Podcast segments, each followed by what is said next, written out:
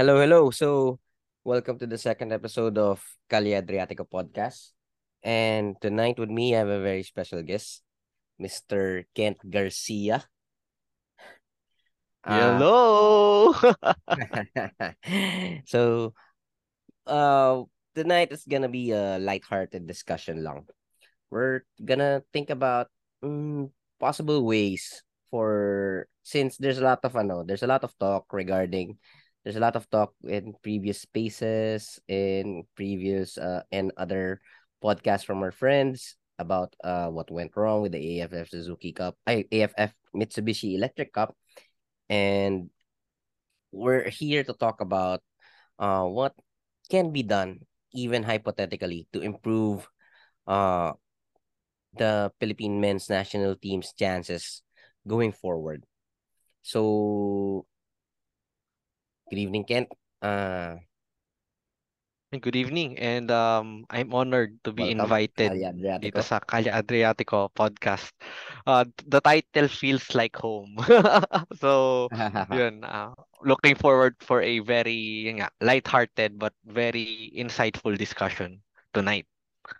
Yun. So, ayun nga no, yung yung naririnig natin before uh sa ibang fans, yung nagiging comments nila And uh ano daw nangyari nung last tournament, last the recently concluded tournament na well, it's not it's still ongoing pero laglag na yung Ascals. So ano nangyari sa campaign ng Ascals this year?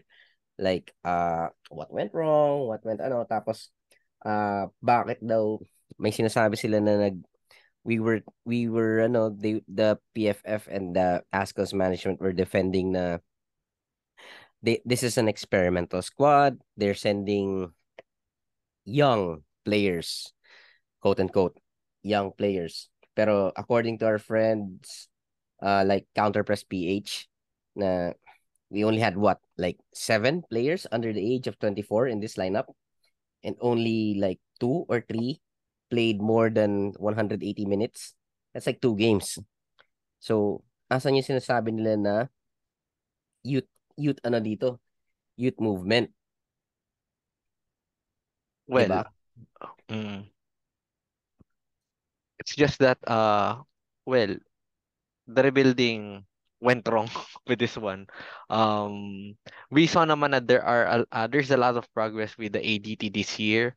Um, most of them were able to play good minutes in the uh, last year's tournaments, the SEA Games in Vietnam and the um, AFF Under 23 Championship in February sa Cambodia. Um, you know, uh, nung una parang ano eh, it, it sounds promising na sinasabi la wag muna tayong umasa dahil we will do a reset and we will make use of our young players. Pero um it's just disappointing na kung ano yung sinasabi nilang aim ay hindi naman talaga natupad. Um though we all we also expected na there would be some veterans to mentor the boys the young boys in the competition because they will be it the AFF Cup is a competi competition of real men and we we have those boys that we need to develop.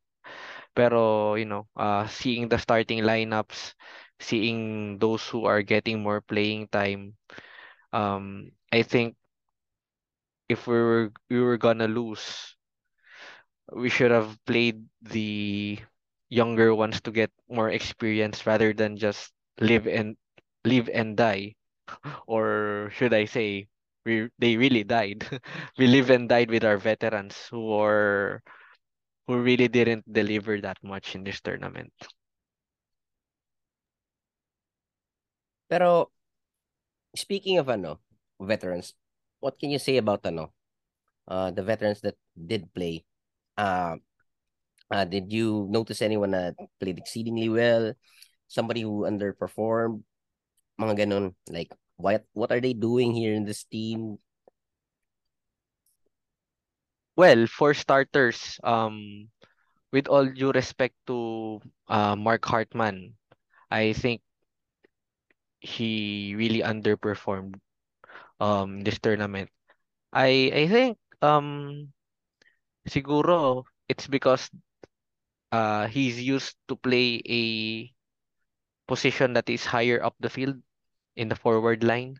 But this tournament we saw that um he was deployed in central midfield.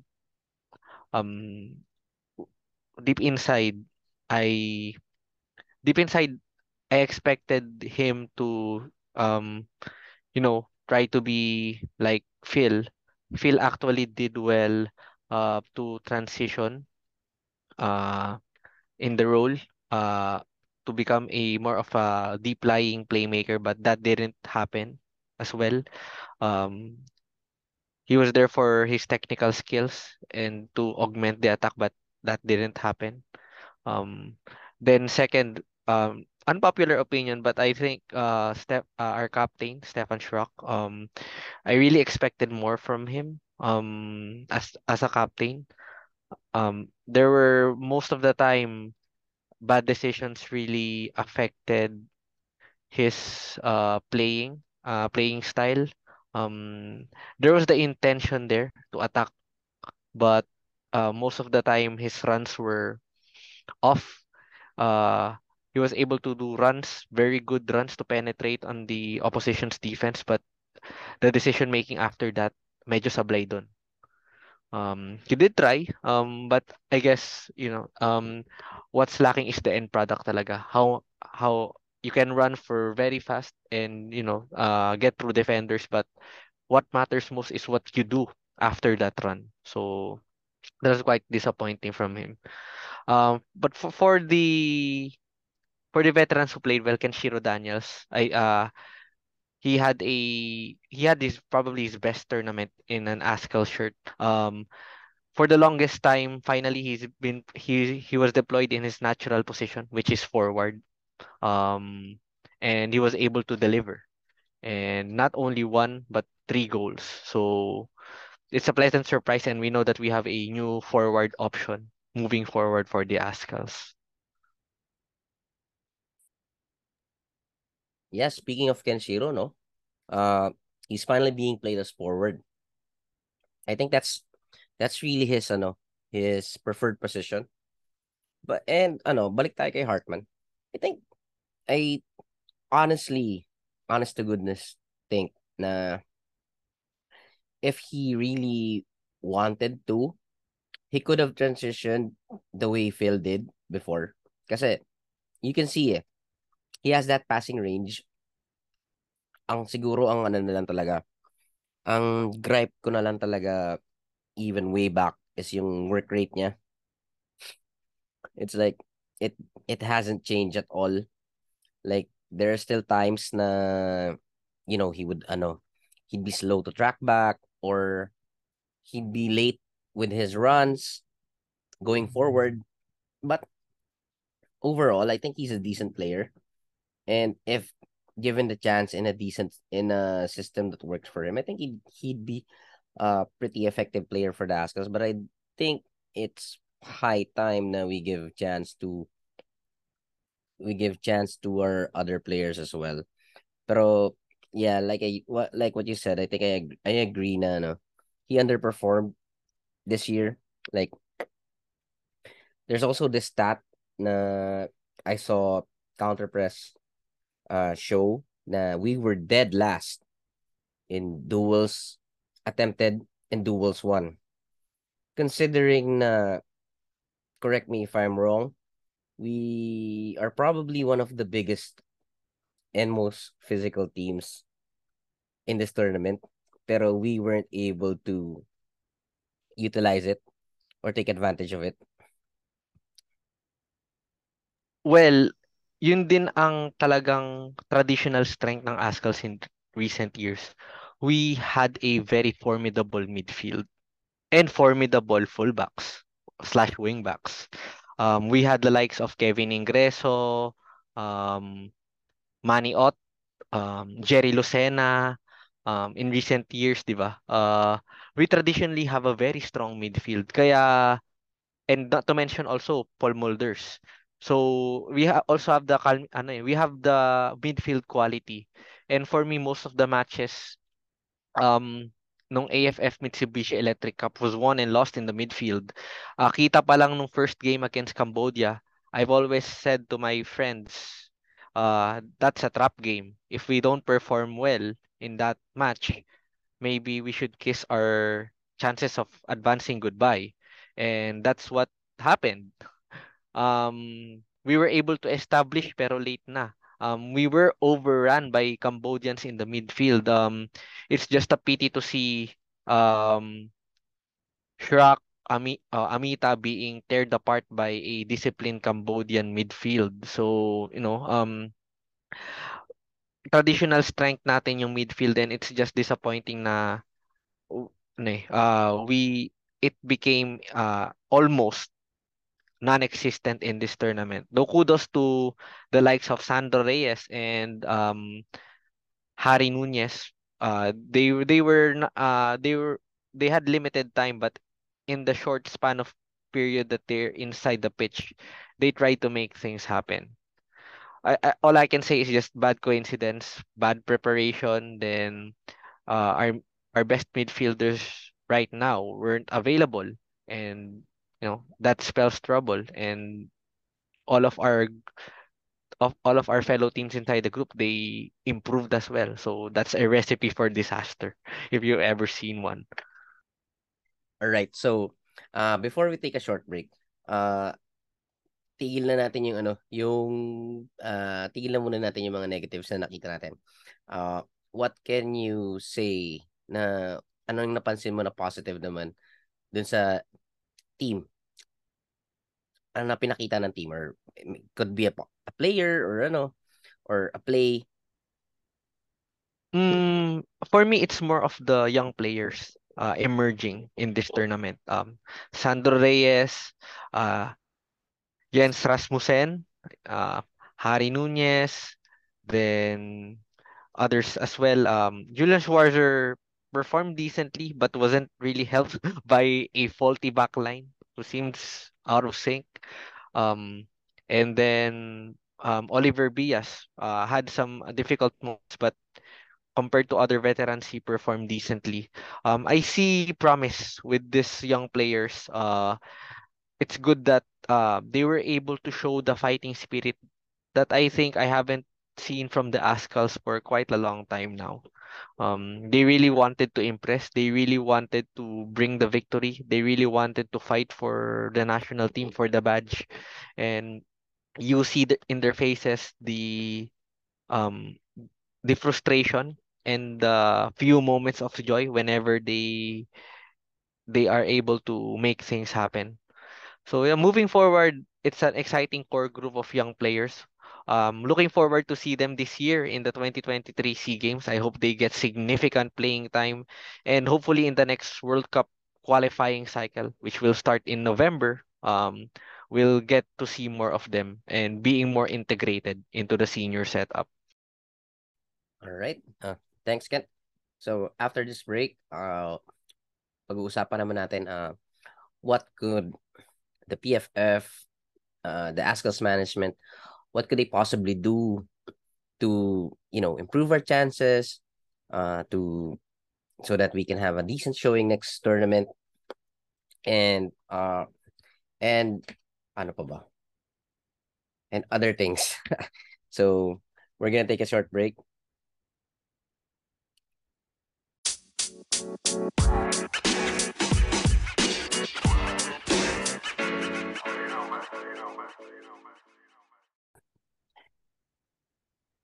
And we're back. So before the break, we were talking about what went wrong and what went right for the Ascals during the AFF Mitsubishi Electric Cup 2022 tournament. And now, uh, with here with me still, Kent Garcia, we're gonna talk about uh things that the Ascals and the PFF could do to improve upon the performance and the whole program as a whole moving forward. So, can care to share any ideas? Um,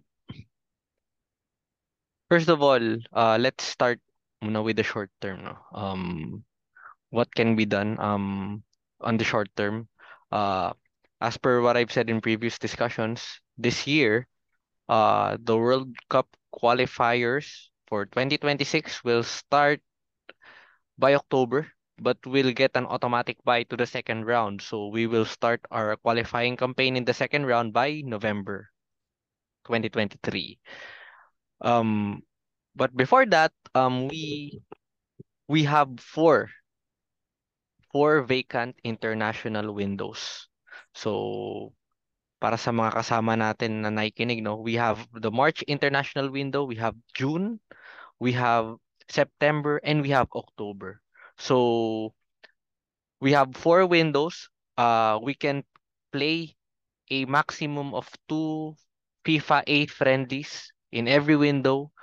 So in a short-term pla in a short-term phase, what we need to do is to make full use of those four international windows um, for the Ascals to train and to prepare for the upcoming World Cup qualifiers. Not just prepare like uh, laro lang tayo um, just to uh, say na for the sake of saying na there's a national team and we're we're actually playing games. But we need to prepare the next generation of national team players, of the next generation of Ascals to have to develop better chemistry, to seamlessly integrate our foreign-based heritage players like um, Gerrit Holtman, Patrick Stross, um, Randy Schneider, um, Michael Baldissimo. You know, it's the perfect opportunity for us, uh, Michael Camter as well, to integrate them and to form a new identity and have a new style of play for the Ascals moving forward. Um, nalilimutan ng mga tao na before 2011 to 2013, there's always a friendly during the international break for the Ascals. Doesn't matter who's the opponent, either it's Malaysia, Singapore, Myanmar, uh, Guam, uh, but we keep on being active in friendlies because and that's the way they developed the chemistry before. Like Phil, James, Maniot, Shraki, Neil, even Rob and Wani, they developed their chemistry through proper preparation, through a lot of friendlies and training camps. So for the short term, I think the PFF should utilize the, those vacant international breaks this year to, you know, do a total revamp or if for them to decide who they should choose in the player pool moving forward. And second is the coach. Um, I think Coach Coco did a good job, not necessarily wonderful or something that merits praise because the results speak otherwise. But you see that he is serious in his job to try to develop the players and the team. Uh, other coaches dyan, uupo-upo lang yan. But you see him very engaged and he's really trying to guide the players you you can you can respect that you can respect that grind you know? Um what the PFF should do now is to decide either if either they keep him or not. And that should start as we speak right now. They should decide na kung anong gusto nilang gawin. Will they hire a better coach than coach Coco? Um or will they keep coach Coco? Either way for me ang cravings lang naman ng fans right now is consist consistency and continuity. So whoever they select as the next next head coach or if they settle with coach Coco again, they should tie that coach up in a long-term contract. Because what we need here is continuity. If they're serious with their or the so-called reset, then you should have a constant there. And the only thing constant there is the style of play that you want to implement with those players you want to be involved moving forward. So two things, preparations, actual preparations or actual friendlies, and second, you know, a long-term contract for the Ascal's head coach. May it be Coach Coco or another another choice. So, speaking of ano, the November the upcoming November A friendlies, uh, any particular team you want to face or anyone will do as long as ano, as long as we get game time. At this point, we can't even demand. Our performances are really down. Um, it's hard to leverage that into high profile friendlies. Um, unless you you really have the full roster there. And at the end of the day, since this is a transition period, we want to build the confidence of our young players. Kita natin this AFF Cup, it, it has been shattered. And we saw other young players like um Cyril Saut, um Camille Amirul, uh Jaime Rosquillo. They deserved playing time there but they didn't get any. Even uh Rosquillo wasn't even called up to the final lineup. Cyril Saut who was had a very good season with ADT as well as Dov Carino. They weren't even called up to the final lineup. So for me, we need to you know um get these players integrated into the national team right away if we're serious uh on trying to rebuild the squad. And any opponent any opponent will do. I don't care if it's like Guam, um, Macau, Maldives, Papua New Guinea. They just need playing time. I mean, uh, Coach Coco doesn't have a magic wand. He doesn't really know yet what the players are capable of. What are the players capable of? And he needs to see it for himself. We need to give him time. Unfair to judge a coach um, with his performances if you're tying his hands on what he's trying to do. You try to give him the full the full the full support first before you try to say anything about the performance. So yun, mahalaga ang game time. Sobrang halaga. Hindi yung basta-basta maninisi lang. I mean, I get the sentiments of some fans who are not impressed. But again, it's like you're trying to hire a chef to cook the best possible dish out of ingredients that didn't even pass his quality check. That's unfair if you ask me. So, mahalaga ang game time and proper preparation. Tsaka na natin husgahan siguro pag nakita na natin kung ang kaya nilang gawin after giving them ample time. Pero ano, pero yeah, I get your point. Pero tingin mo ba ano, uh, makakakuha tayo ng ano, ng full force lineup natin come November? Since considering FIFA dates yun, do you think ano, we'll be able to call up everybody who's ano, who's available?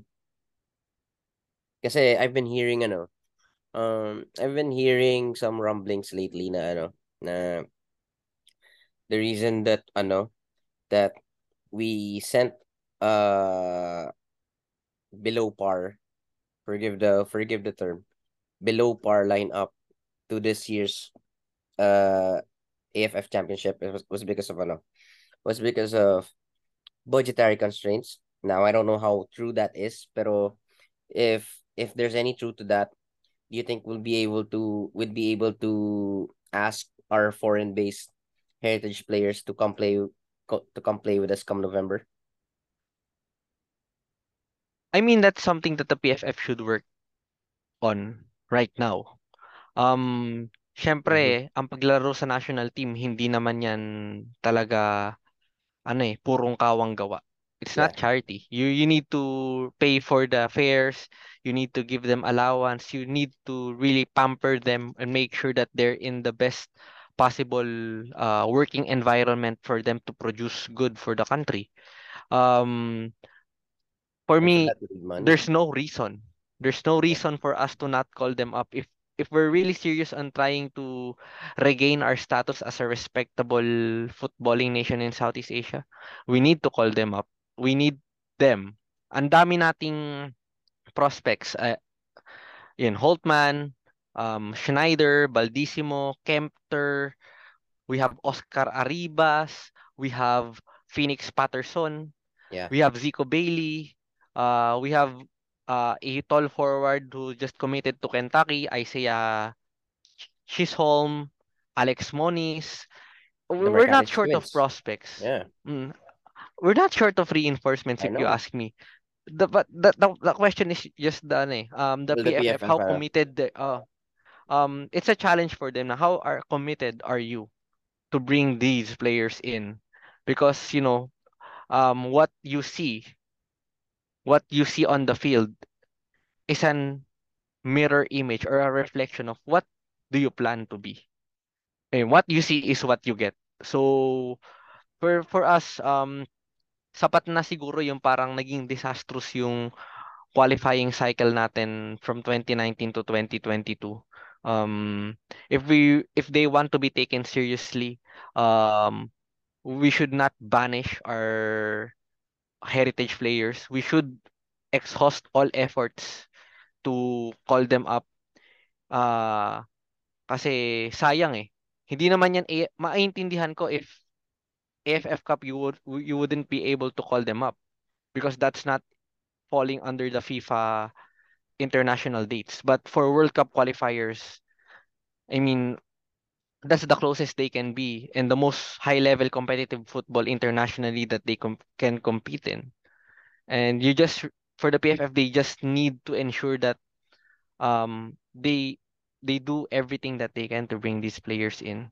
Sayang, sayang daw kasi sayang kasi talaga sa totoo lang. Ay, ayun. So I guess ano no, it all boils down if the PFF is willing to loosen the purse strings come November to be able to call up all our players.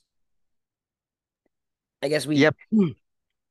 excuse me. Yep. We as fans really ano no.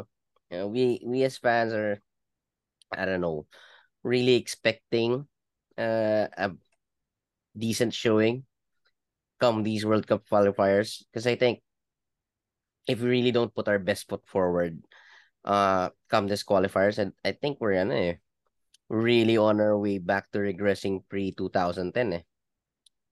Yep, that's the ano, that's Diba? the Yun yung that's predicament the natin thing. eh. Mm-mm. Mhm. Philippine football is fighting for relevance right now. I mean, kahit saan ka pumunta, given the success of the Filipinas, I'm glad that they're doing well. Pero ang bukang bibig pa rin talaga ng masang Pilipino kapag nababanggit mo ang Philippine football, askals pa rin talaga. Yeah. And hindi na Oo. yun maaalis sa consciousness nila. Ngayon, ang tanong dyan is, gaano ba sila willing na ibalik yung consciousness ng tao? Because, ano eh, um, everything that Philippine football has right now, almost everything, nakaangkla yan sa Ascals. When the Ascal Ascals perform well, Philippine it will bring Philippine football to improve as well. Uh, we saw it with the Ascals fever of 2010. Uh, it brought mainstream attention to the PFL. We were able to acquire better quality of heritage players. They were able to secure sponsorship deals left and right. So, ano eh, um, we should take it this seriously. Especially last year, we saw the rising popularity of the World Cup among Filipinos.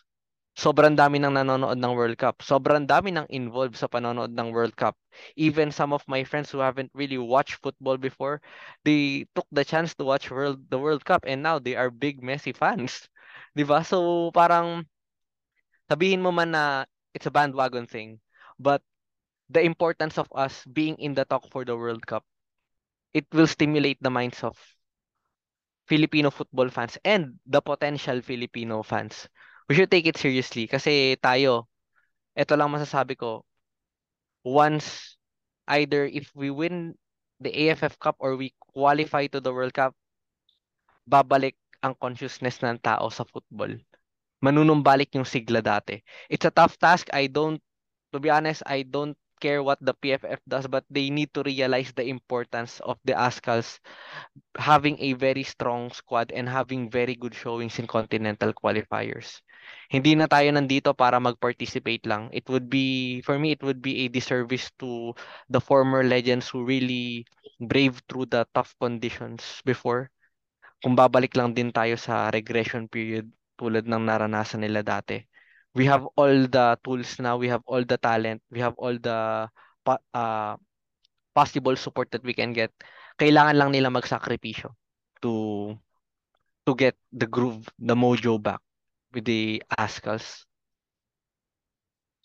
But you do have to admit, no, na we really, ano, we really did improve the past decade.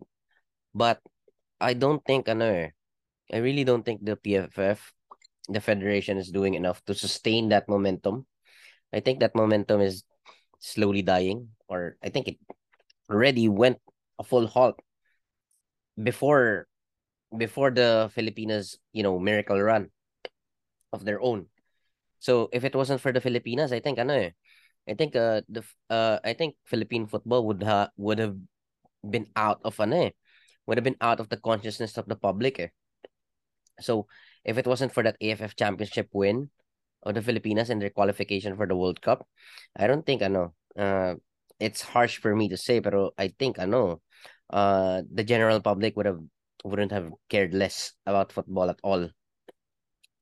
So I guess really the the the thing of the matter here is ano uh for for our fans to really you know to really to, to really care really give a shit about this game they need to see our teams winning and one way to do that is to do well this upcoming qualifiers. So for me, talagang kailangan ano eh, mag-all out yung PFF dito eh.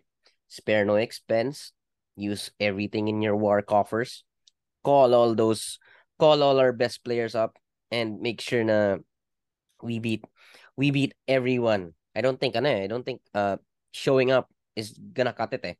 I think really need, really need to win something soon. Totoo yan.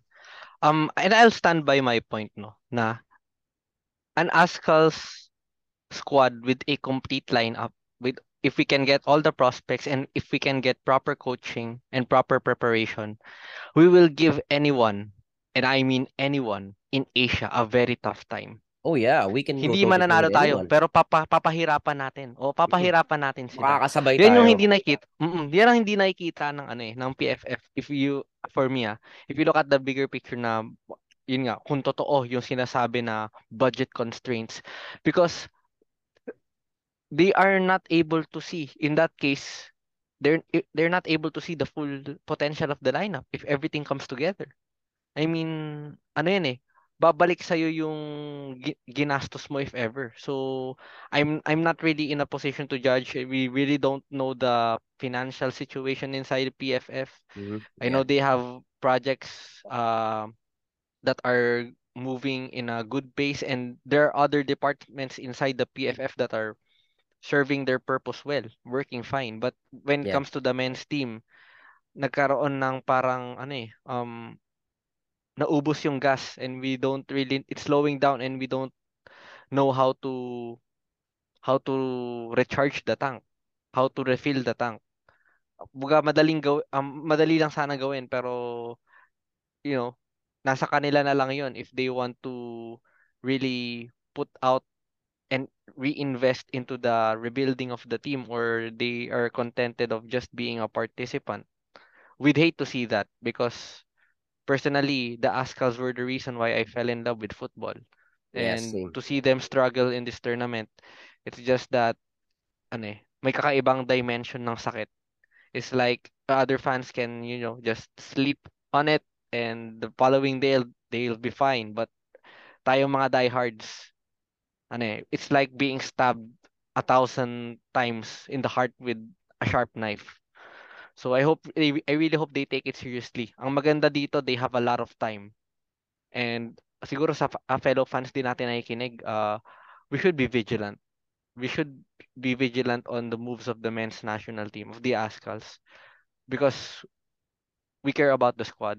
We want Mhm. them to rebuild in the best way possible. So let's and be to- vigilant. Yeah. And to add to that, no, uh, we we don't want to sound ungrateful kasi as fans, uh, we realize naman na the PFFs are conducting programs. They're really doing well in some parts, like you said. Pero the thing is, what I don't think the PFF realizes is, um, ang kailangan ng tao, ng public, na makita ah ang kailangan na tumatak sa consciousness nila is yung ano eh, is yung eye test, yung nakikita ng tao, which is yung performance ng national teams natin. paano gaganahan paano gaganahan yung general public to watch football, to play football, or to be to even be engaged in football if what we're if what they're seeing is a bad product on the field. I mean, why would sponsors throw money at a bad product?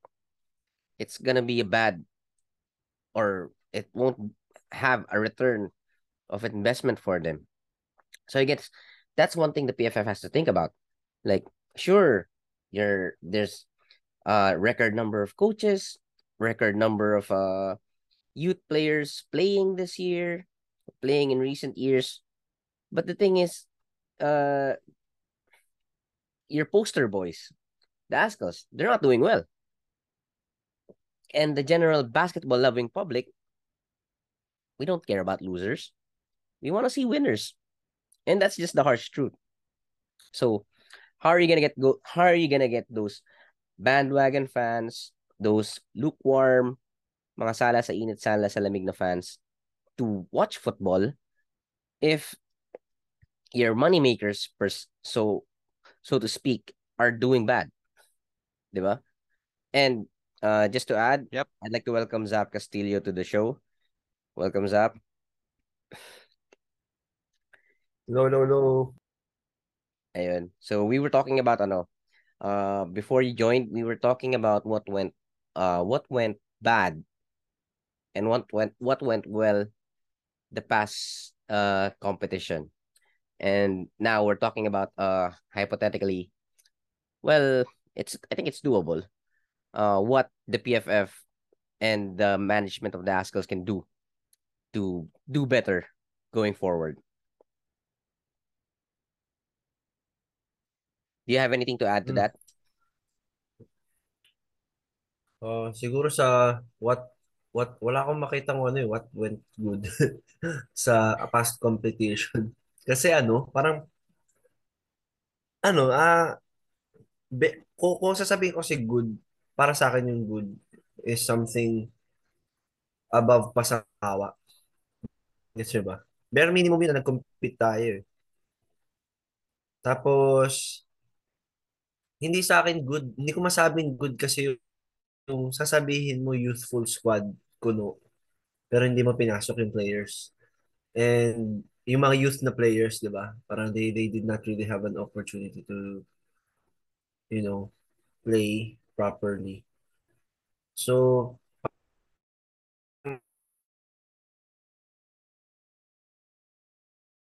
Ayun nga, napag-usapan din namin kanina yun eh. yung, Yung ano, nag, nagdala nga sila ng under 23 players pero hindi naman nila nilaro. So, anong point nung ano? Parang anong nangyari? Anong, what was the point? What was the whole point of ano, of their statement that they were trying to go for youth? But, again, moving forward, um, in the short term, as what Kent said, one uh a few things the Ascals and the Ascals and the PFF management can do is, you know, uh field a strong team this November. So that know, so that you know we can do we can give a we can give a positive showing to the public. And now uh hello, hello. yo, yeah, we can hear you. Yun, okay. Nawala. Alright. Nawala ako eh. Pasensya. Ewan ko Yeah, yeah. hindi na. Ayos lang, ayos lang. So ngayon ano no? Ah, nga. napag- napag-usapan na natin yung ano, napag-usapan na natin yung short term na pwedeng gawin ng Ascals para mapa-improve moving forward. So ngayon, siguro ang pag-uusapan naman natin next yung ano, yung pwedeng long-term ano nila. Long-term goals, long-term roadmap. Kasi if they don't if they won't release a roadmap, maybe we can give suggestions ourse- ourselves, you know, as fans, as the people that are watching the games, maybe we can ano, you know, we can give them a di- we can give them ideas, we can give them a nudge. Hindi naman tayo sa nagmamagaling pero these are the things that we want to see. And uh maybe we're ano, we can uh start talking about this after the short break.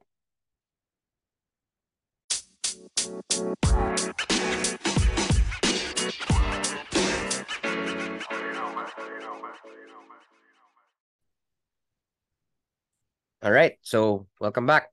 Now, uh, ano, uh, still with Kent Garcia and now with Zap. Uh, so before the break, we talked about ano, we talked about the short term plans, short term na pwedeng gawin ng PFF to improve the ASCLs going forward. Now we're try we're gonna try and talk about ano, uh, what could they possibly do long term and maybe a little bit more of medium term. So maybe let's start with ano, with Zap. If you have any ideas, care to share? Yeah. So, kanina I was sharing with you guys my. Uh, I really thought it through that we should bring back the four nation tournaments that we did. Yung Philippine Independent Peace Cup. Um, kasi I find I find the val uh, I find it really valuable. Short term, uh, basically we're gonna have more friendlies. That's that's what we need, diba? More tune up, more chemistry, and why not bring it back? Uh, this time I will change it.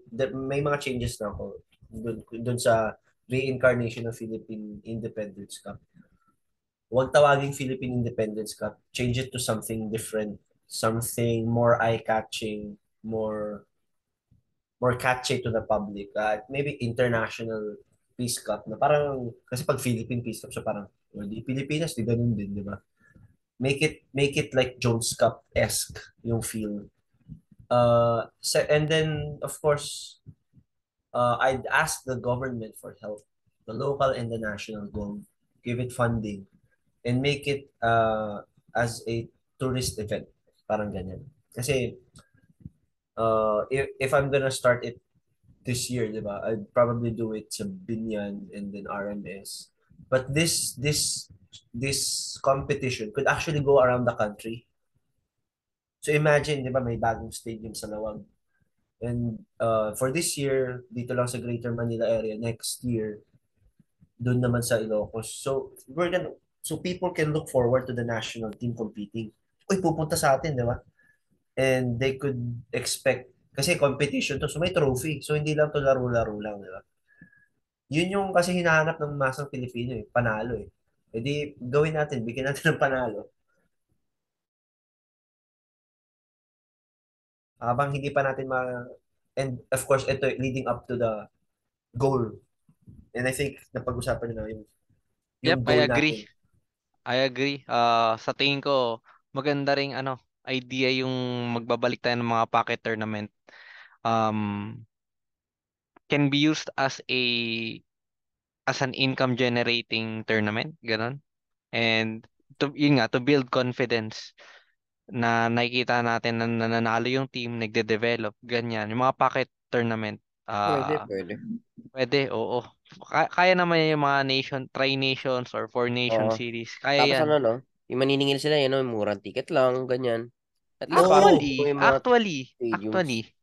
Oh, para din kasi kung naisip ko rin kung friendlies parang mahirap magano kasi friendly lang naman eh, exhibition. Kung sa Pinoy ang iisip niyan ay friendly exhibition lang yan. Oo, at least ito. Di yan manonood. Oh, di yun manonood unless kunwari ang in a hypothetical manner ang mga ano natin, mga dating colonizer natin, Spain, Japan, US, yan. Eh, yan manonood yung mga yan kung exhibition you know, ano, yun, friendly. Yun ang dream tri-nations. Yun ang dream, yun ang dream. Oo, US. Oh, Tapos oh. Philippines. Philippine oh. Independence Cup. Oo, oh, four, four nation tournament pala 'yun, 'di ba? Oh. Tapos siguro Pero, ano, maganda if yung tournament na 'yan, meron ding ano, dapat i-ramp up nila yung merchandising during the tournament. Yan. Diba? Mga income jerseys, generating talaga siya. Scarves, as in lahat, yung mga dapat pag-isipan nila yung pwedeng income generator, hindi lang yung hindi lang yung for the sake of maglalaro lang yung Ascals. Kasi I mean, uh, sure, oo, yun talaga yung target natin. Pero dapat kumikita din tayo. Kasi, yun nga, no? Yun, yun, if what we, what we're hearing na, ano, na medyo may budgetary constraints si PFF, well, what better way than make money out of it? Di ba? Through these pocket tournaments. Yeah, I like the idea. Oo, tapos naisip ko nga lang din, yung isa sa pinakamagandang nakita ko dito na of course, uh, with the help of and, and I will really push for funding from the national government. Isipin mo kung may bibigay na 10 million yung PCS o kada taon para lang ganapin tong tournament na to, di ba? I think it would be a game changer. And here's the thing na naisip ko eh.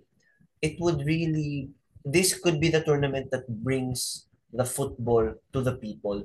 So isipin nyo, sabi ko nga, di ba? This year, GMA.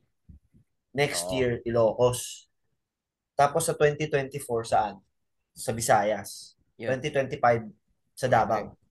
Pero, so, balik tayo nun. Under ba ng ano to? Uh, makakakuha ba tayo ng pondo sa PSC nito?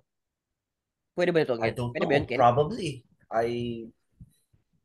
What do you think? Well, Ken? kung bagbabasihan natin yung sinabi ni And I mean, ano, Yung I mean, I mean legally. Or ano? yung sinabi yung sinabi kasi sa sa article ni Erel Kabatbat about dun sa mga naging sort of shortcomings sa preparation kaya capable humingi ng budget, no? additional funding, additional budget from uh, uh, government agencies, lalo na yung mga nasa sports. Sabi nga nila may ano lang daw eh, that time meron lang daw humarang or may may nag-mess up na process. So with that, ibig sabihin nun, posible. Posible. So you know, you just need to be serious in organizing this tournament. Ano eh, ang daling isell ng idea to be honest.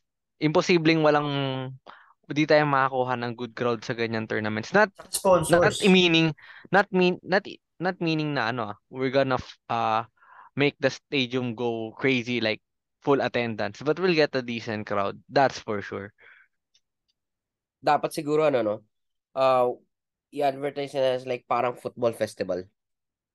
Yeah. Di ba? Tsaka yun na nga, eh, um, naisip ko nga to eh, na the, the, one of the purposes ng PFL, the making it home in a way is to bring the football to the people. I think this is a cheaper alternative that will also have a larger impact. Kasi gusto ko na i-share yung experience ko personally na nung, nung nanalo yung Ascals, we started to form a club. And siguro ako isa sa, ako yung most passionate sa football club ko. Pero to say that they are not supportive sa national team, they are. Hindi lang sila ganun ka-updated kagaya ko. Hindi man sila yung nag, laging nag-a-attend ng live games. Pero the fact na ako yung automatic hinihinga ng link eh. Zap link, anong laro. Nandun yung passion eh, nandun yung support. So imagine we bring this tournament sa mga lugar na usually they don't experience this type of football. ba? It, it will plant a lot of seeds. It will plant Yeah, a lot of seeds. Tsaka ano pa, wala wala dahil tayo tayo basically organizer ng tournament. Yung constraints ng ng specifications ng stadiums eh pwede nating kontrolin, di ba? So long as FIFA yung pinaka bare minimum na FIFA approved, di ba? Like for example, natatandaan ko nag ano eh, nag-friendly yung Ascals dati sa Vegan, sa sa Bantay, sa ano Quirino Stadium, uh, Australian team kalaban. Yung stadium, uh, I don't think pasok siya kung mag-host ng World Cup qualifiers, pero yung field is sufficient. Yung lighting siguro ano. So, 'di ba? So, we could host it in a wider variety of yun, 'di ba? Places, 'di ba? So, kagaya nga ng sabi ko, 'di ba? kung this year sa Metro Manila, Greater Metro Manila, sa Binyan yung first game, sa final game, RMS. Sa Ilocos, pwedeng dun sa Bigan, tapos sunod sa Lawag. Tapos dun sa, pag next 2024, sa Iloilo ganapin, dun sa Barotac Nuevo, yung bagong football field dun. Maliit lang yung grandstand dun eh. Pero dahil hindi naman to hindi naman to international competition na FIFA sanction, FIFA friendly lang siya considered. So yung tournament specification, pwede nating kontrolin mas mura siya. Makakatipid tayo, di ba? So, yan yung, yan yung naisip ko na short term, pero may medium at long term Yeah, may medium, may medium at long term, ano, implications. Kasi, bring the football to the people. And Yeah. of course, meron talaga. Meron. Malaking malaki. Saka kapag nag-succeed siya, pwede siya maging yearly thing. So pag naging yearly thing siya, meron ng ano, meron ng something to look forward to yung mga yung yung mga local fans. And magkakaroon ng ano, magkakaroon ng well, almost regular annual na game time yung mga ah, sabihin natin yung mga French player, mga French players ng Ascals like yung mga hindi masyado nagagamit sa A-friendlies, di ba? there's this is this is the perfect time to take a look at them if they're gonna be good Oo enough for no? senior team, I di mean, come to think of it, kung player ako, I, I get I get to look forward to a competition that I know I can compete, di ba? Yeah. Kasi alam, sabihin natin kung PFL player ako na under 23 na Ascals, di ba? Amin ko, yung mga veterans will take precedence, di ba? Mas sila yung mas mauuna yung mga nasa ibang bansa. Pero dahil meron ganitong competition, ay sure tayo dyan. And come to think of it, we'll form friendships sa nations, di ba? In fact, kaya nga maganda ang loob ko sa Chinese Taipei is because back in the day when we were nobodies, basically, they invited Sila lang us, yung the nakikipaglaro sa atin eh. Long Diba? time cup, remember? Long time, Oh, long yeah, time cup. yeah, like, so parang gusto ko, I want to give back to them. So parang, eh, let's invite them, di ba? Bangladesh, yung Banga Bando Cup, invite natin sila for this this tournament that I propose. So sana, sana may ma- nakarinig, sana th- they consider. And uh, actually, malakas na makahatak ng sponsor. Eh. Kahit hindi na yung Ascal sponsoran, yung tournament lang. Di ba? And eventually, that will be the gateway for them to be a long-time partner ng national Yeah, team. kahit ano, kahit sabihin natin ano, kahit sabihin natin na hindi uh, multinational na sponsor, pwedeng ano eh, pwedeng yung, halimbawa, kung halimbawa sa Ilocos gaganapin, yung mga Ilocos-based na companies dun, pwede sila mag-advertise. Diba? Oh, yeah. Tapos, if, if, ano, if in any case, magiging televised, syempre, maglalagay tayo na, maglalagay ng ad boards dun. Makikita mo yung mga local, ano, mga local businesses sa Ilocos. Magkakaroon pa sila ng nationwide reach, if ever. So, it's gonna Oh. be, ano, it's, it's, it's a, it's a good thing marketing-wise and sporting-wise. So, I guess it's a really good idea, no? Hopefully, the PFF. Kung di natin i-geolock, international pa. di ba? Yeah, oo. So, hopefully, the PFF considers, no? Tapos, the, ano, possi- the possibilities are endless, sa totoo lang. Yeah. Saka magkakaroon din ng ano yan, magkakaroon din ng coverage yun dun sa ano, dun sa visiting countries. Uh, let's say, halimbawa sa Guam or yun sa mga yun Papua New Guinea, mga ganun. Ma- If if if there's gonna be there's they can send their own TV crew ganun, 'di ba? If their if their national teams are playing. So it's gonna be ano, it's gonna be True. like a sort of regional regional reach dito sa Asia. It's not gonna Dagdag ko na lang din dahil nga endless possibilities. Mga TikTokers, imbitahan natin. Di ba? Yun, 'di ba? Kung, No, kasi nakita no. ko yung yung Indonesia, mga TikToker nila yung nandun sa ano, yung RMS, sabi ko, nga ano, Tama, bakit 'di imbitahan ba? natin yung, yung use Bangladesh, of ano. yung mga nagti-TikTok dun. Dami, dami. So, eh, pa, di ba? Pero ayun na nga. So, isa lang yan sa nakita kong short term na may medium and long term effects. Yeah, and I think it will ano. really help sa preparation natin. Imagine do, 'di ba, merong window na ganyan. Maybe not FIFA window pero we have this tournament before a Suzuki or sorry, hindi na pala Suzuki in a AFF Mi Cup, 'di ba? Mitsubishi Electric Cup. We have that confidence na we can bring in facing and we it may not be the best opponents pero the pero it's still it's still football it's still experience and it increased morale especially na ngayon na sobrang baba ng moral ng Philippine football except I the guess ano, no? women's, di ba? If traditional media can cover it, social media can. Saka, may ano ba? Uh, correct me if, I'm, if I'm wrong. Meron bang sariling video equipment yung PFF? If meron, di ba, Meron. yun yung gamitin nila, di ba? Kahit two camera setup lang. Oh. Tapos i-sell nila yung rights or di kaya i-post nila yung, i-post nila sa YouTube or sa other platforms na pwede silang kumita monetarily.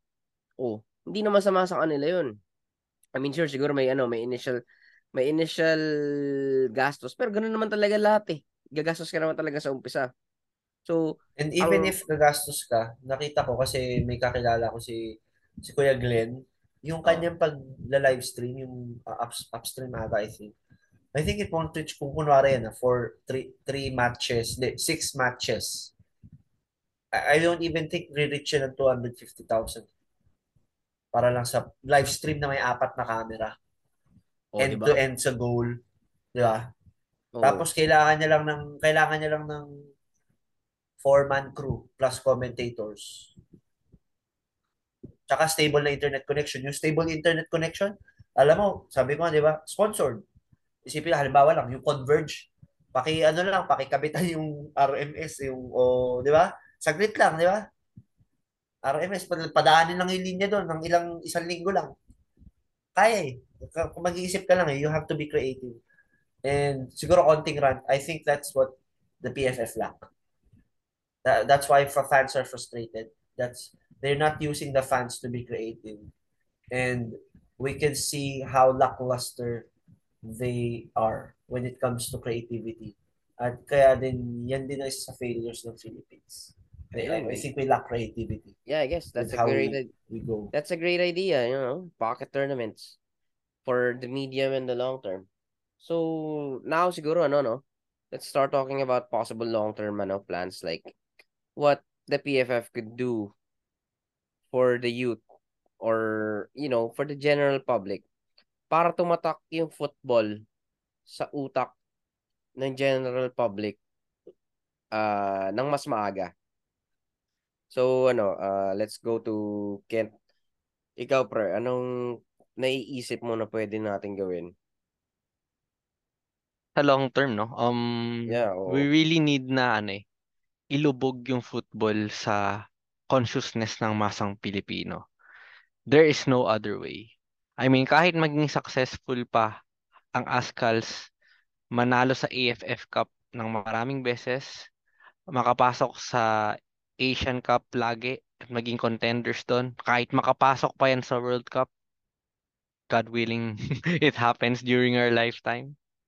Pero, you know, ang ang susi pa rin talaga dyan is kailangan mag-invest tayo upang ilubog yung sport sa ordinaryong Pilipino para mag-grasp din nila yung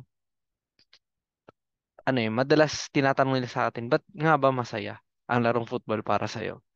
Kailangan ma-realize nila yon At ang tanging paraan para ma-realize nila yun ay ipakilala sa kanila yung sport. And it will be a very, ano, it is a very uh, hectic and big undertaking na kailangan gawin ng PFF. Makikipag-partner sa iba't ibang malalaking entity, kailangan magsakripisyo, kailangan mag-invest ng malaki to make that happen. Not only in equipment, but training the personnel needed. You know? Pero ako, naniniwala ako na ano eh, um, there's really no other way. Um, tsaka lang naman ano eh, if we, we can, we, sabi nga nila, di ba, uh, if you, you have 1,000 or like 100,000 parang one in a million footballers. You need a million Footballer. players. You need a million players. Oo, kung wala ka pang ganun, wala kang million players, saan ka kukuha nun, 'di ba? Parang yun, ano yan eh, wala kang talo diyan kasi kung hindi maging hindi maging one in a million player yung nahilig sa football, magiging fan siya, magiging enthusiast siya. Ipapalaganap niya rin yung pagmamahal niya sa football.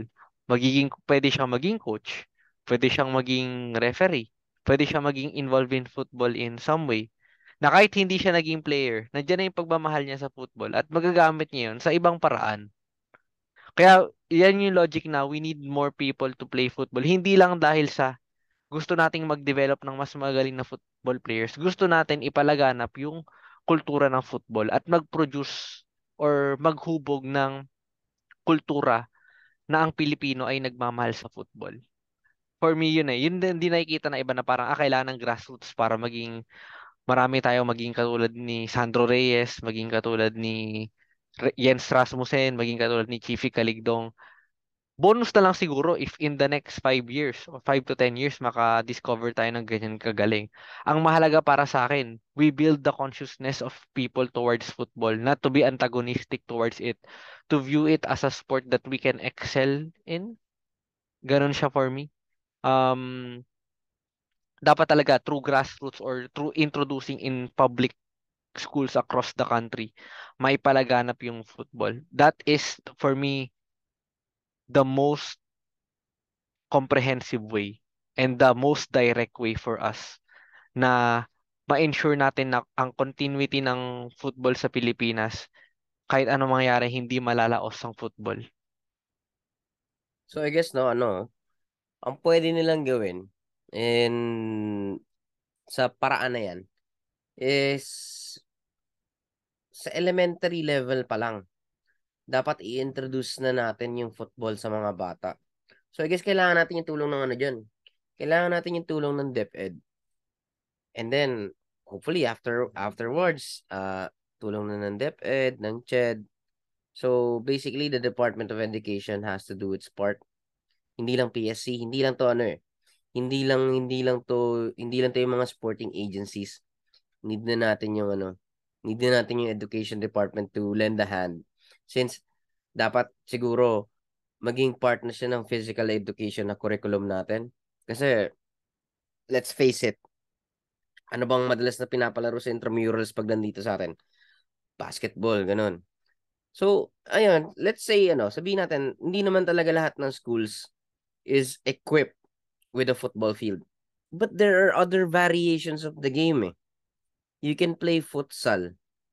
You can play indoor football. Ah, kasi, Street football. ha? Ano yan? Street street football. Yeah, football sa play- kalye. Diba? you can play street football katulad ng ginagawa ng mga kaibigan natin sa Tondo FC. Kasi uh, if you play in ano, if you play in a basketball court, hindi siya ano eh, hindi siya futsal regulation size eh. So ang kalalabasan niya is para siyang street football. Still, any variation of football, basta kids will start kicking a ball, I think that's going to go a long way into helping to put the game into the consciousness of our kids. Kasi if we start to kasi ah ano honestly ako I started to pay attention to football nasa high school na ako eh. That's pretty late na. Because you're already what? You're already 13 to 14 years old.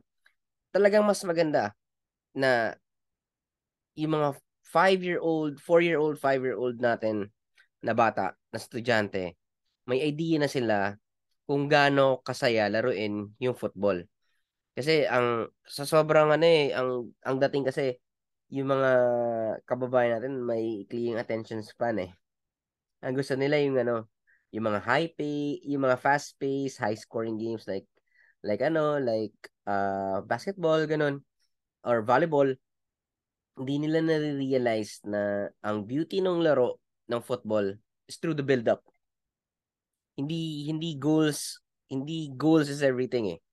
Yung makikita mo yung beauty ng laro is paano nila na score yung goal na yun. So dapat pagkabata pa lang ng bata pa lang marirealize na yun ng mga estudyante natin eh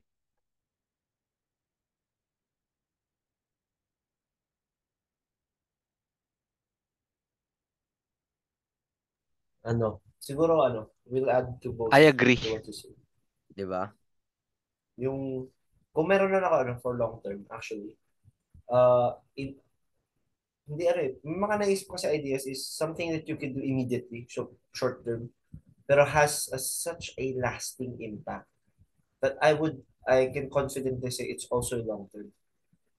My, my experience, kasi ako, ako yung ano eh, yung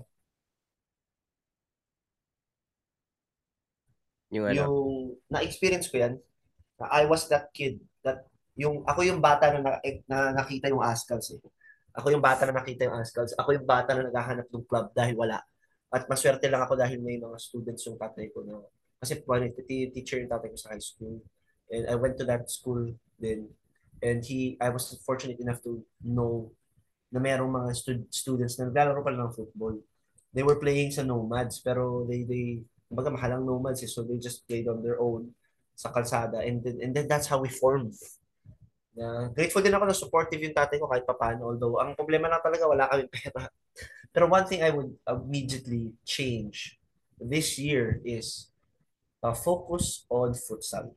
We start to focus on futsal. And how do we focus on futsal? Ito yung pangalawang suggestion ko.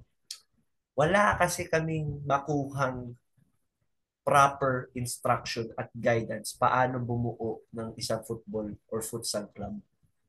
So bakit hindi yung PFF take the extra mile at gumawa ng mga materials basically introducing the game and how it's played in Tagalog, in Cebuano, in local languages. Uh, ako, I have to admit, uh, minsan maarte din ako. Gusto ko na i-spoon feed. Pero um, gusto ko rin naman ipagtanggol sa sarili ko na ang hirap din kasi minsan mahinap yung resources na hinahanap mo. Nagpapasalamat ako may internet na ngayon. And I think that's one thing what we could take advantage of. May internet na years ago nung nagsimula ako maglaro. Pero kasi mas marami ng options ngayon, mas marami ng variety, mas marami ng choices para matutunan ko yung mga dapat kong matutunan. In fact, sandamakmak na football tutorials na yung nandyan. So bakit yung PFF hindi gumawa ng mga football tutorials in Tagalog? How to how to play the game, di ba? Bakit hindi sila maglagay ng maggawa ng PDF na pwede mong i-download na less than 10 megabytes on the basics of starting a club para sa mga bata. Di ba? Na how do you start a club? So you start a club, una muna, you find the place. How do you find the place? You ask the barangay captain kung pwede niyo pahiram ng court ng ganyan.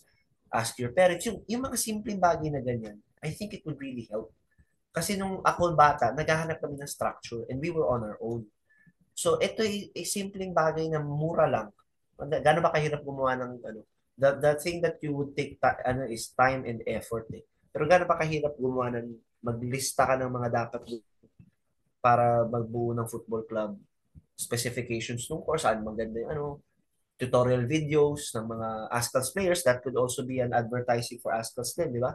Yung natatandaan niyo yung sila Phil Yangaspa nagtuturo sa active ng dati, yung in between UFL games. Ah, yung FYI. Oo. Yeah, yeah, di ba? Imagine you bring that back. Tapos yung FYI Tagalog, di ba? So, so this, yung principle kasi is you, you give the people the knowledge. Wala ka mamabigay na pondo PFF, pero you give them the knowledge, the resources. Oo, kahit Diba? ano Ako, na lang. had, Idaan Diba? na lang nila sa materials. yun na nga.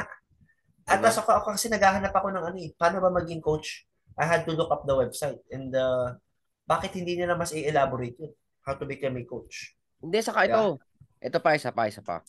Basic rules of the game Siguro in dapat Tagalog. ano, hindi, saka dapat gawin nilang mas accessible yung ano, Yun. yung coaching badges sa mga interesadong maging football coaches.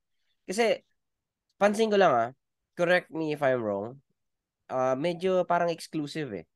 Like, kailangan, yun pa. ano, Actually, kailangan kailangan, meron mo ng recommendation. yeah, kailangan may recommendation ka. Tapos, halimbawa, fan ka lang, mahilig ka lang mag-football. Pero Hindi wala ko kilala kung kanino magpaparecommend. wala hindi saka wala kang background wala kang wala hindi ka nag varsity hindi ka nag ano it's like parang True. ichipuera ka eh hindi ka pwedeng kumuha ng coaching courses unlike Actually, sa ibang unlike sa ibang bansa na yung yung mga greatest minds in football mga mediocre players yun eh. Mourinho si Nagelsmann. Yan yung mga magagaling na coaches na yan. Mga hindi naman mga banong players yan per se eh. 'di ba? He- they didn't make it they didn't make it professionally pero look at them now. They're at the top coaching. Kasi meron kasing mga tao na sabihin natin na yung football knowledge nila nandito pero hindi lang kayang sabayan ng katawan nila True. pero yung ideas nandito lahat yung tactics yung I, yung, yung IQ di ba alam natin yung feeling yan eh kasi hindi tayo athletes eh pero yung lahat ng ideas nandito So, dito sa utak natin. So, maybe yun, isa pa yun. Pwede nilang gawing accessible yung laro sa mga gustong matuto mag-coach. Saka yun, isa pa. Da, pwede siguro sila mag-start sa street football, gaya nga ng sabi ni Ken. Kasi kulang naman talaga yung resources natin eh. Wala tayong pitch everywhere. So, make do with what's available. Ang dami natin basketball courts lagay ka lang ng mini goal. Street football na yun eh. Matututo Yung na- mini goal eh. Futsal Diba, size matututo- na goal. yeah, matututo na yung mga bata ng basic basic passing, basic shooting, control, saka matatranslate pa yan sa 11 aside kasi gaganda yung technique niyan. Diyos ko. Di ba? Uh, witness tayong tatlo nung ano, nung, nung nakaraang tournament. Yung trapping nila, yung first touch nila, parang ano eh, parang, Could improve. parang Lukaku eh. Shots fired. Di ba? Pero ano, I mean, very good fundamentals. Kasi parang ano eh, Yun, wala, um, walang fundamentals. one thing I would add din kasi pag may street football na, one thing that, kasi ako, ang layo ng field namin, I had to travel kasi yung high school ko, ah nandun lang yung mga kakampi ko. Pero ako, I had to travel kasi ano eh, ah, parang three barangays ang pagitan namin eh. Kung may street football, ng mas madami. Yung na, meron time na nag-dip yung aking ano eh, yung aking enthusiasm sa football kasi wala akong mapaglaruan. Wala akong pera magpunta doon ng malayo. Imagine kung may street football ka na accessible sa'yo. Hindi mawawala yung passion. And Yun nga. Dapat, And yan dapat, at diyan natatanim yung support. In fact, kung hindi kung hindi ako nawala ng access sa football, hindi, kung kung nawalan ako ng access sa football, I wouldn't be here.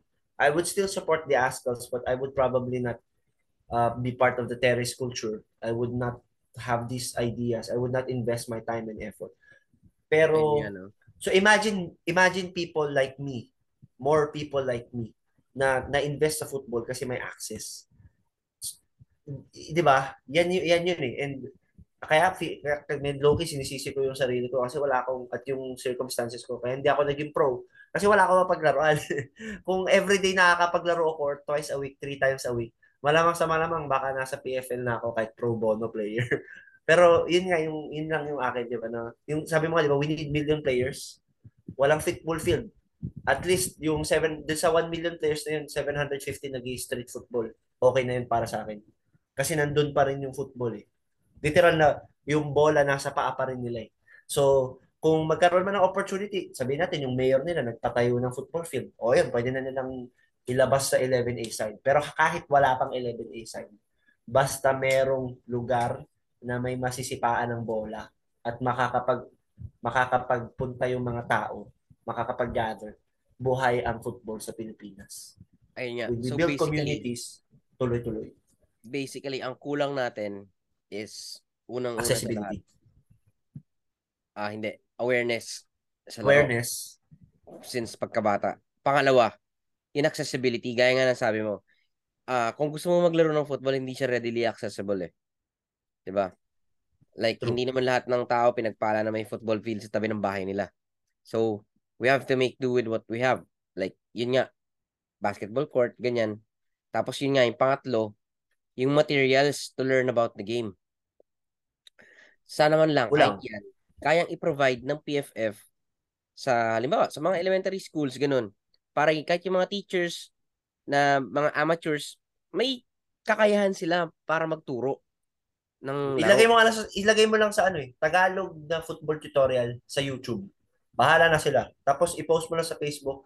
Gumastos ka siguro ng 20,000 para i-advertise i-Facebook ad siya. Tapos doon sa PFLFU, sabihin ng PFF, eto po, may bago kaming materials, please like and share. Doon na magsisimula eh. Ayun. siguro no ano, um, mahalaga na ano, mahalaga na magkaroon ng ano, ah, unified national high school tournament for me Ayun. for the country. Katulad nung sa ginagawa sa Japan, nakikita natin pinopost yan sa ano, ah, sa PFLFU sa mga football groups na nakakainggit. Actually, maganda siyang idea. Um, si Jefferson Tabinas nakapaglaro sa finals ng inter-high tournament na yan ng National High School Tournament All Japan National High School Tournament. So, I think maganda siya para lang din active yung mga schools and at the same time magkakaroon ng pangarap yung mga young footballers. Yung parang hindi lang yung parang ah, UAAP, ganun, or national team. May iba silang pwedeng track na pwedeng pagdausan or ah, alternative path kung saan nila pwedeng i-show yung talents nila na kung saan kasi pag privilege ka, madali lang. Pero yung mga underprivileged na sa school nagde-depend for their football, ma-expose din at mabago yung buhay nila. All right, so we're gonna take a short break. Tapos after that, uh, siguro, uh, final final words, final ideas for this episode, and we'll be right back.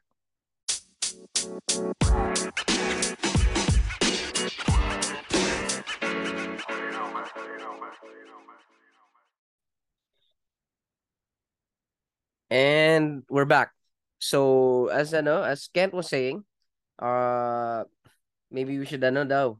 Uh we should have an inter-high tournament. Care to expound more on that, Kent? Um, ang pagkakaroon ng ano eh, kumbaga the concept of having a national high school championship, hindi na siya bago. Um, maski sa US may ganyan din, though more on sa college siya, hindi siya sa high school. Kasi sa high school, ah puro mga ano yun eh, state championship. bawat Oo. state doon.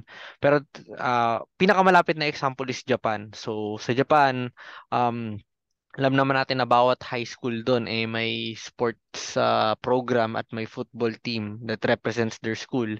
And naglalaban-laban yung mga yan para makapasok sa national championship. So ang nangyayari diyan is uh, kung familiar, uh, alam ko familiar naman ang mga manonood natin sa slam dunk. Pero ganun di kasi yung Oo, format ganun. niyan. Mag, mag, maglalaban-laban muna yung mga school sa district level, which is the lowest. And then from there, magiging regionals na. And then after then, the best teams in the region will represent the region Sa nationally. buong bansa. Oo. Buong bansa na. At ang kagandahan pa dito sa national high school tournament ng Japan, yung finals nito, ano, televised. Kumbaga parang World World Cup or parang AFF Cup yung tournament nila na parang maraming supporters, maraming engaged na mga estudyante, may opening and closing ceremony pa na may mascot.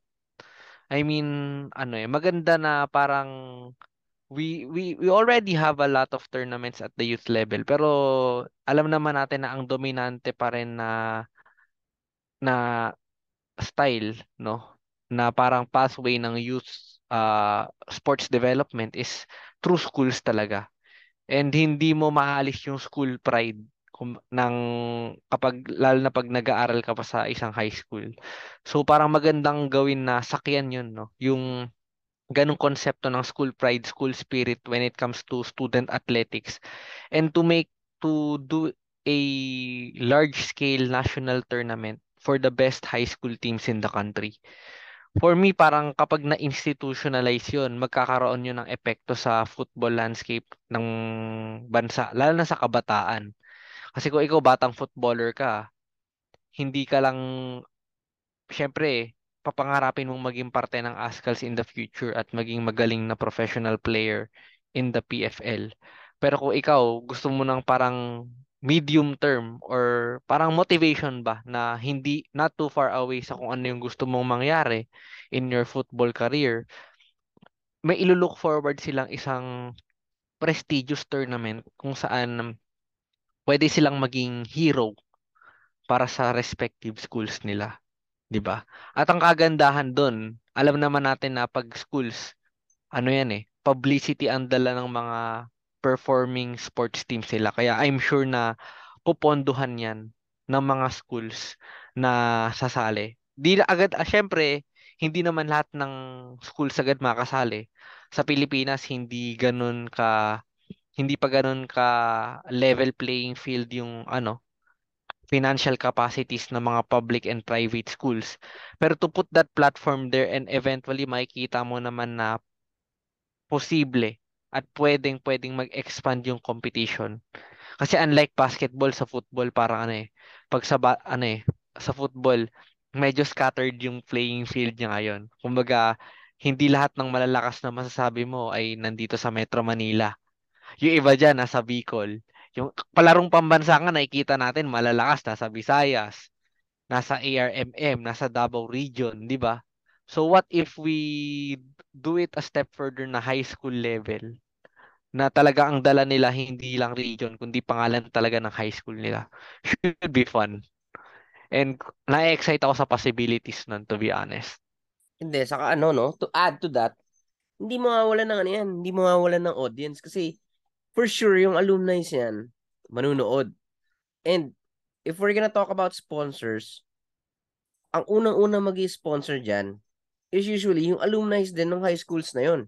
So, actually, oo. Di ba, di ba? Monetarily, siguro in the short term, hindi siya magiging problema since baka yung mga alumni is willing to maglabas. Saka, magkano lang ba naman yung halimbawa kung sa district sa district level muna, magkano lang naman ba yung jerseys ng mga players. Tapos kung, halimbawa, mag-uupa ka lang ng van para pumunta sa, ano, sa stadium ng, ano, ng kalaban, ganun. And, let's face it, dito naman sa atin, wala namang, ano, wala namang, wala namang sarili-sariling football field yung mga schools. So, magkakaroon yan ng shared na field. So, lahat sila, yung logistics, mas madali kasi nasa isang lugar lang sila eh. Di ba? Yep, so, exactly. Sobrang, sobrang feasible nung ano na yun nung plano na yon. Ngayon, ang ano na lang, ang tanong na lang is yung talagang yung implementation at yung gaya nga ng sabi mo, kailangan ma-institutionalize siya. Yep, totoo. I mean, lalo sa Pilipino na parang, yun nga, since scattered yung training, ah yung talent pool natin when it comes to teenagers or lower age groups playing football, panigurado, every year, hindi tayo mawawala ng mga underdog story, Cinderella run, ganyan. Yun, patok din yun sa masang Pilipino eh. Parang, you know, Filipino sports fans support the underdog. Ganyan. So, ano, maraming ano, maraming possibilities ang meron nga 'di ba sinasabi sa ano sa pelikulang Field of Dreams. If you build it, they will come. Yeah. Ito yung dapat nating ma-realize na if we put these ideas into place, maybe not the most perfect implementation uh in its first few years, pero magpakita lang tayo na there are different avenues for competitive youth football to flourish. Kasi magdiyan na unti-unting naghiwalay sa high school yung mga magfo-football lang dahil masaya. Tsaka yung mag gusto talagang gawing karera ang paglalaro ng football. So parang walang talo. Kumbaga, bibigyan natin ng avenue yung mga gusto talagang mag-compete ano, competitively. And magagamit pa natin yung kultura natin ng school pride when it comes to athletics to advance the aim of promoting and scouting youth football prospects. Hindi, sa ano, if, if I may add, uh, pwede siguro natin gawing ano, no, since meron ng K-12, yung mga gustong maging ano, professional football players, parang ano, yung STEM program, meron silang pathway to ano, to the pros. Tapos, yung mga existing PFL clubs natin, or basta yung any ano, any football club na professional or semi-pro, pwedeng katulad ng ano, if familiar kayo dun sa ano, sa anime or sa manga na Aoashi. Excuse me.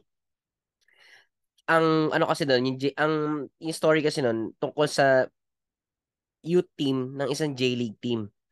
And doon pinapakita nila na kada kada isang J-League team sa Japan is meron silang corresponding partner na high school. Kasi syempre, yung mga play yung mga youth players na mga estudyante pa yun eh. Nasa edad pa yun na kailangan pa mag-aral. So lahat ng ano nila, estudyante nila, doon nila hina-house. So dito, pwede rin natin gayahin siguro yun. Na, halimbawa, uh, yung sa Ceres Negros, like before, di ba, ang ano nila, pangalan pa nila yung Ceres Lasal eh, yung school eh.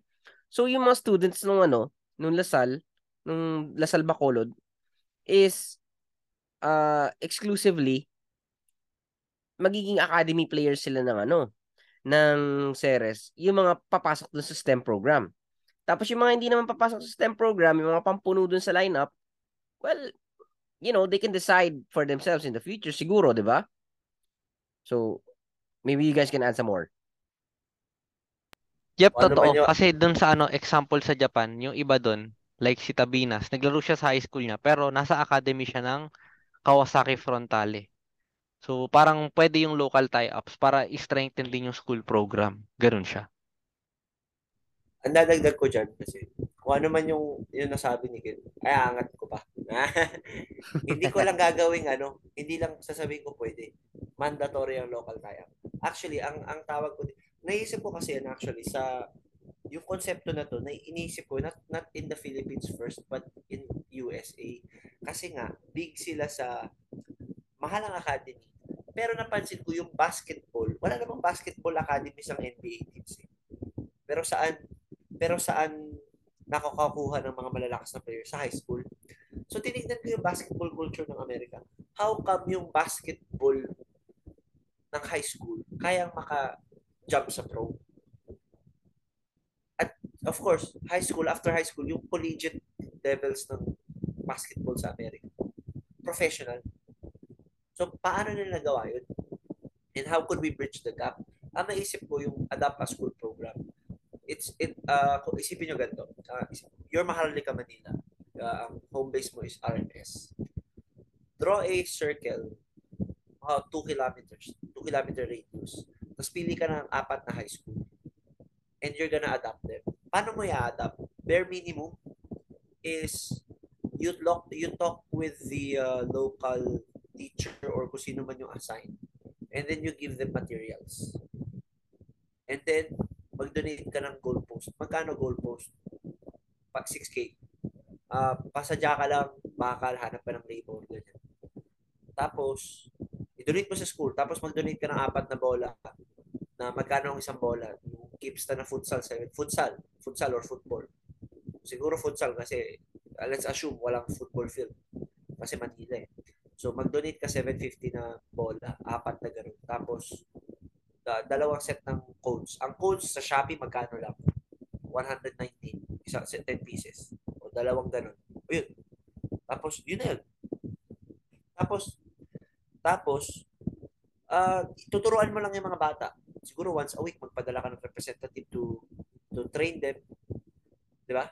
Apat na schools lang. Yep. Uh, to, medyo magkaka-unfair advantage nga na halimbawa, hindi hindi kayo yung mapalad na school na nakasama sa programa na yun. Pero at least yung kalaban nyo malalakas, di ba? Or kung mapalad ka na nakasama ka sa school na inadapt nung nung professional team, is maswerte ka. Kasi ang na, na-inspire din ako dyan sa Aoashi. Sorry, spoilers. Merong chapter, hindi ko na ikwento yung ganong details nung ano nangyari. Pero nag-usap si Ashito, yung bida, doon sa kanyang coach at tinanong niya, what's the difference between Barcelona and Japan? At, naki, at sabi no, ni coach na ang problema natin na kaya hindi tayo makaka-catch up basta-basta sa Barcelona. Kasi sa kanila, they treat it as a job and hiwalay yung school sa, sa sports. So sabi ko oo nga, no, medyo mahirap na naman na pagsabay ng academics sa sports kasi nga you have to dun sa kanila they choose one only. So after you go to school, you go to your local club and that organization is mainly focused sa football. Pero sabi ko nga, how come American basketball, yung high school, ang lalakas? So there has to be some middle ground that we that's that's what I believe. Adapt a school program. Adapt for schools. Mag-donate ka lang ng goalpost, ng bola, ng codes, and give them materials how to start. Tapos naisip ko nga, di ba? O uh, meron kang academy, sabihin natin may academy kayo mga nagbabayad, yung mga ano. And Matic, supplemented na yung iyong academy. Bakit? E di dun sa apat na school mo yan, gather the best students. Di meron ka na automatic na team. di ba? Automatic na yun. And ito pa, like, you, you give them materials eh. You give them ano eh. So kahit hindi mo man puntahan every day, once a week, twice a month, di ba? Every other week, continuous yung laro. Para sa akin, ano, kulang yung materials. Siguro dapat, ano, mag-provide ng coaches. Coach, actually, yun Kasi apat na schools lang yun eh. Mag, magbigay ka ng tag-isang coach. Minimum. Di ba? O, eh, di ba, min, eh, di ba, etas nalaman ko nga, aminin natin, hindi pa tayo, hindi naman tayo talaga, ano, eh. Maraming professional football players, kahit sa Europe, uh, nabasa ko sa Northern Ireland, ganun ang ginagawa nila. Yung mga players, part-time coaches din. Diba? Yun, oo. So, so apat na schools, apat na players. 'Di ba? Tapos tapos once a year magpa-tournament ka na para lang sa ano mo, mga adapted schools mo. Parang uh, parang promotion tournament. Oh, doon lang within that yung mga school magagaling lang, diba? na yung mga magagaling na players mo doon sa apat na schools mo. Yun yung mapapasok sa academy mo full time, 'di ba? 'Di ba? So tapos oh. come summertime may YFL, edi eh, mayroon ka ng buong lineup. 'Di ba? Yeah. Pero ganun lang, ganun kasimple. And sakto, may fan base ka na. Bilang PFL club, may fan base ka na. 'Di ba? Tingin niyo, 'di ba? Parang cost ano siya eh, no? Cost effective. Cost effective. Long term. Long term pati. Kasi itong mga batang ito, kahit di man, itong batang to, di ba, isipin mo, di ba, uh, they, they will be adopted by a professional football team. Isipin mo, di ba, masasabi nila, nakadaw bang palad ko mga Askals? Di ba? Tapos, sa, di sabi mo, uh, tsaka meron na silang pathway. Meron na silang susuporta ang club. Kung gusto nila mag-professional, meron na silang club na aasamin. Really good for, and ang downside nga lang, wala akong nakikita ang downside kundi ano eh, uh, yung usual downsides na potential for corruption, mismanagement.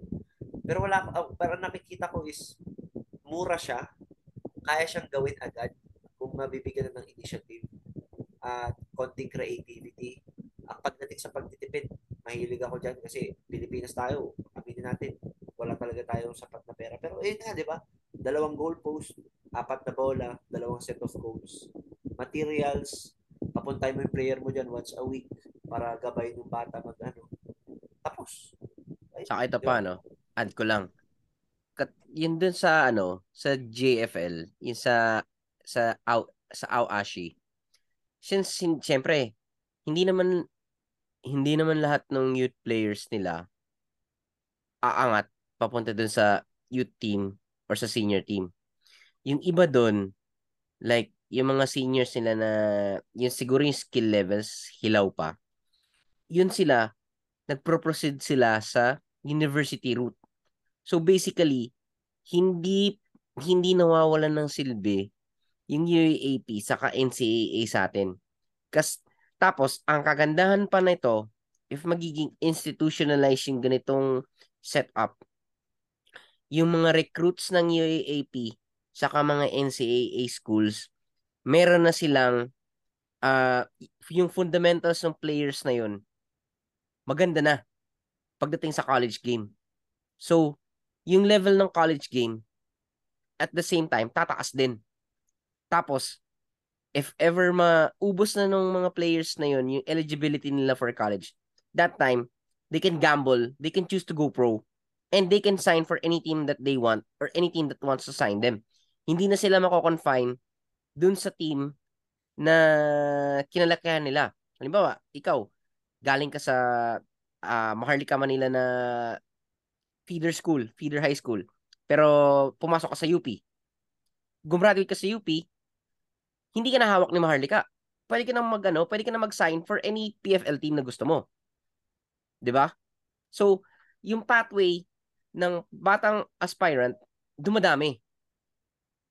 Hindi lang siya na-confine dun sa hindi lang yung ah nakat ka sa youth team tapos na yung ano mo, tapos, tapos na yung career mo. Hindi. May university pa. Tapos well, wala naman tayong draft ata dito ng PFL. So, yun, pwede ka pang ma-sign as ano, as college free agent. 'Di ba? True. Yep, And, tama. uh, Oo. ayun na nga, na, and for me nga lang, gusto ko din mag, nasabi ko na, sabihin ko lang ulit, yung aspect nung, uh, may, may, yun yun eh, yung, may, ang problema natin fans eh. Ang problema natin fans, eh, isipin mo na lang, diba? Ako nga, I, I imagine, I envision nyo itong mga, mga nakikinig. Doon sa sinasabi ko doon, may isang, o may dalawang, no, no, no, yan, yan, may dalawang Ascals player na galing dun sa feeder high school ng Maharlika. Imagine mo kung ano ang dating doon pagdating sa pag maglalaro ang Ascal sa RMS. Doon nga, nagkaroon na tayo ng culture ng football. Nagsimula sa high school. So, kailangan talaga bigyan ng pansin yan na sana gawin ng paraan na mag-bridge yung gap. Basically, ma-bridge yung gap ng high school, elementary pati. Kung kaya nila, elementary, high school, College, at pro. And when you do that, we have an endless pipeline of players, of fans, of potential sponsors, etc., etc. Creative. Oo, may gastos. Lahat naman ng bagay may gastos. Pero hindi mo kinakailangan gumastos ng bil- Well, yun din yung sinasabi natin kanina, ano. Siguro Ah, someday we will have that kind of blessing. Sige, sige, Yun go ahead. sinasabi kanina ni o sinasabi ko kanina ano no uh, said and to our, our viewers we need to build it not because we want to find a very a generational player that will lift Philippine football we need it to build the culture because from the culture if we nurture the culture and establish the culture of football in the country we can produce not only one generational talent we can produce two, we can produce five, we can produce ten. Literal. Yeah, we we just really need team. pe- Oo. Oo. Mm, we We can can produce produce a an team. entire team and Oo. five generations of teams na solid. Oo. Kaya yun yung dapat ma-realize no ng mga people in power sa football establishments whether it's in the national federation or clubs Kasi lahat sila dito, meron silang active role to build the culture of football in the country. Naintindihan ko lately kasi pandemic, kumbaga most of them probably are just thinking of ways to survive and to stay afloat. Pero ngayon na medyo nakakabawi-bawi na ang ekonomiya at nagbabalik na yung normal na takbo ng buhay from the pandemic, the question now lies on what should happen next. Kumbaga maraming nawala nung panahon ng pandemic, maraming opportunity na nawala, maraming pera na nawala.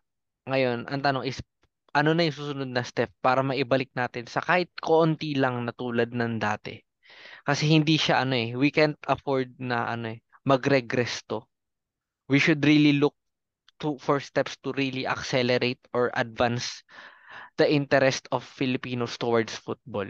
Kasi kumbaga kung hahayaan lang nating maging obsolete or parang katulad nung sa iba na ano na sports entities na ah ang mahalaga sa amin mag-exist lang kami.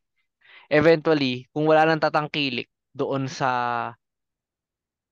nag-exist na yon na platforms in place, it will die a natural death. All right. So, excellent ideas, gentlemen. Ang sarap na usapan natin. And uh, I guess ano, uh, this is it for the for this episode. Uh, any closing remarks, guys? Ako lang, gusto ko lang. Uh, that's, um, fans actually are passionate enough to do what they can. Uh, sabi ko, ako yung mahilig nun eh. Manumpat na, nanunumpat yung nasa itaas. Pero kasi we need guidance. Yun yung, siguro kaya din ako ganito na laging nangaasar, nagiging sarcastic pag may nakakabasa ako na wala naman kayong license eh. Or wala naman kayong ambag. Wala akong million. Pasensya. Pero kasi kung ano yung meron ako, time and effort and talino, ibubuhos ko yun. Ibubuhos ko yun. Ngayon, kailangan ko ng guidance. So, with all of my, suggest my suggestions, it all boils down to I hope that the fans never lose passion. I hope the fans never lose pa- passion. And I hope that the PFF would be more creative and be more enthusiastic in reaching out and helping the fans establish football culture within their own community.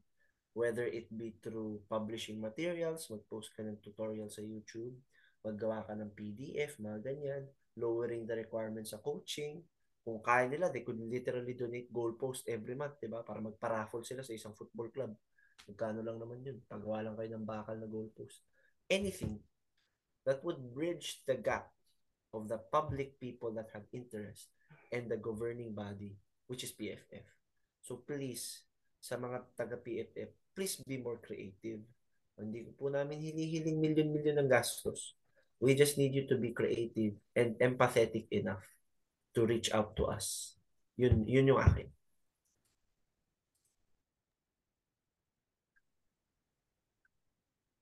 Any la any closing remarks, Kent?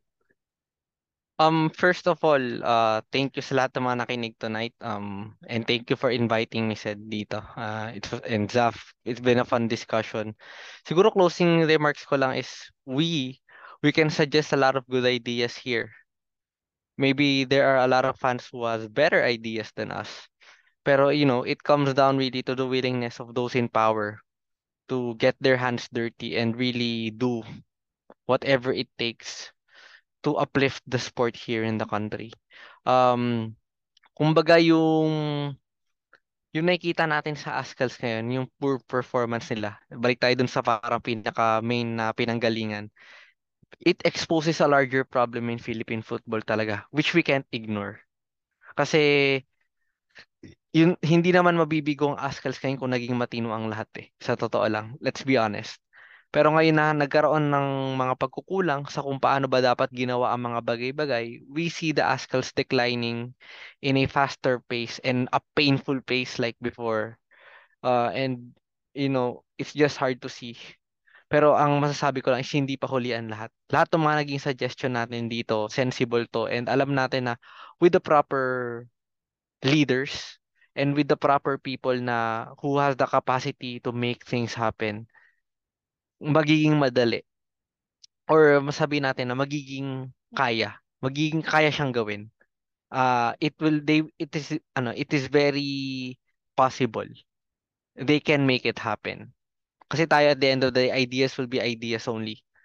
Pero it's up to the people who has the power to make it happen. And hopefully, there are more people who are willing to listen to our sentiments and probably make it happen. Hindi pa hulian lahat. Kumbaga, ngayon may oras pa tayo para i-rectify agad kung ano yung mga sa tingin natin na mali. We have all the time and the luxury, both in the short term and the long term plans and game plan of Philippine football.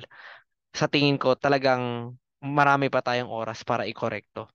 They just need to do it right now. And do it the right way. Yun, and shout out na rin pala sa mga ano natin, kaibigan natin sa Loyola Football Club. Ayan, uh, Coach Roxy, Reese. Yeah, Viva Loyola. Oo. Coach, Coach Noel Marcaida and all the players in the academy and the coaches. More power. And sa lahat ng mga nagmamahal sa Philippine football, naway magpatuloy lang tayo ngayong 2023. All right. Thanks for ha- thanks for being with me guys. And sa lahat ng ano friends natin na ano, sa lahat na nakikinig, maraming salamat for ano for listening to us, for listening to for listening to our outlandish ideas which hopefully bago kami mamatay sana is makita namin na ma-implement man lang kahit konti. So, again, thanks Zap, thanks Kent, and see you guys again soon.